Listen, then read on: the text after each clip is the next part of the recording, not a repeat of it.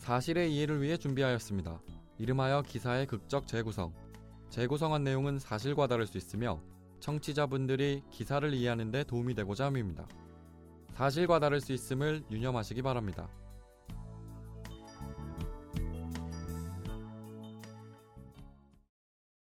괜찮아 아스트로 아무 일 없을 거야. 내가 이렇게 너 곁에 있잖아. 두려워하지 마. 무슨 일이 있어도 내가 널 지켜줄 테니까.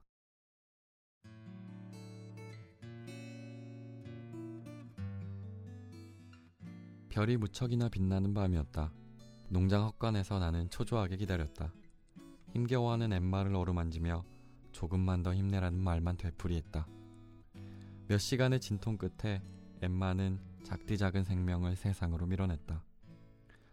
유난히 빛나는 별과 함께 태어난 그를 위해 아스트로라는 이름을 지어주었다.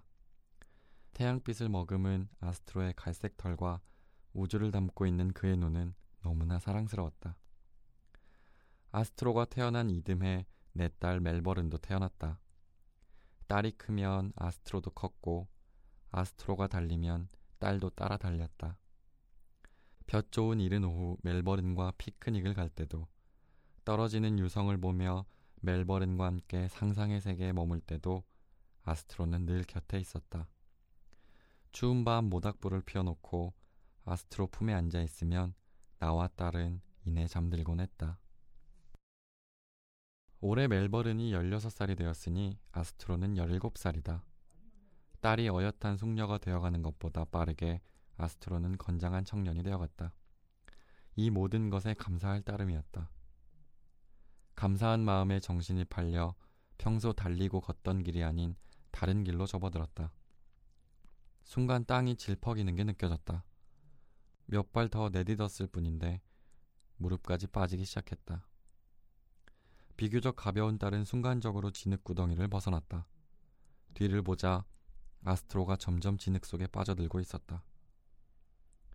빠져나가려 애쓰는 아스트로의 눈빛과는 달리 진흙은 점점 아스트로에게 달라붙어 그를 놓아주지 않았다. 나는 아스트로에게 다가갔다. 이미 나도 배까지 진흙 속에 파묻혔지만 다른 건 생각나지 않았다. 얼굴까지 파묻혀 숨쉬기 어려워 보이는 아스트로를 그냥 둘 수 없었다. 그에게 다가가 머리를 들어주었다. 내 몸이 더 진흙 속으로 빨려 들어가는 게 느껴졌다. 도움을 요청하러 딸아이가 뛰기 시작했다. 단 둘이 파도가 금방이라도 밀려올 것 같은 해변 진흙 구덩이에 남았다. 아스트로의 육중한 몸을 지탱하려 하니 나도 숨이 막혔다.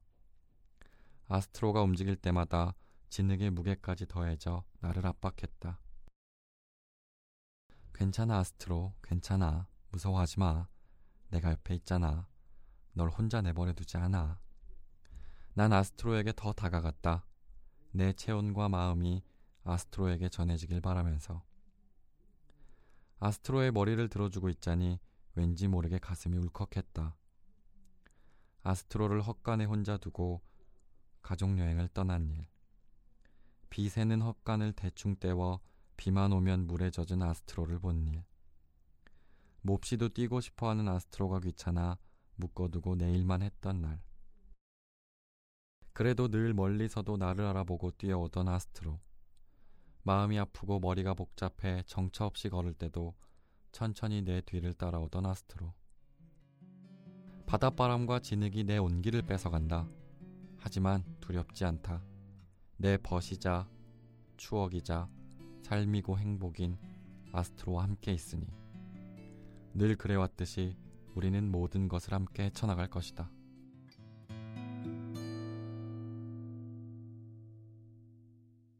진흙에 빠진 자신의 말을 구하기 위해 사투를 벌인 여성이 온라인상에서 화제입니다. 니콜 그레이엄과 그의 딸 멜버르는 호주 아발론 해변에서 그녀의 말 아스트로와 산책하던 중 지능에 빠지는 사고를 당했습니다. 니콜은 자신의 몸을 던져 아스트로의 머리를 잡고 끌어올리려 했지만 500kg에 달하는 말의 무게로 구조가 쉽지 않았습니다.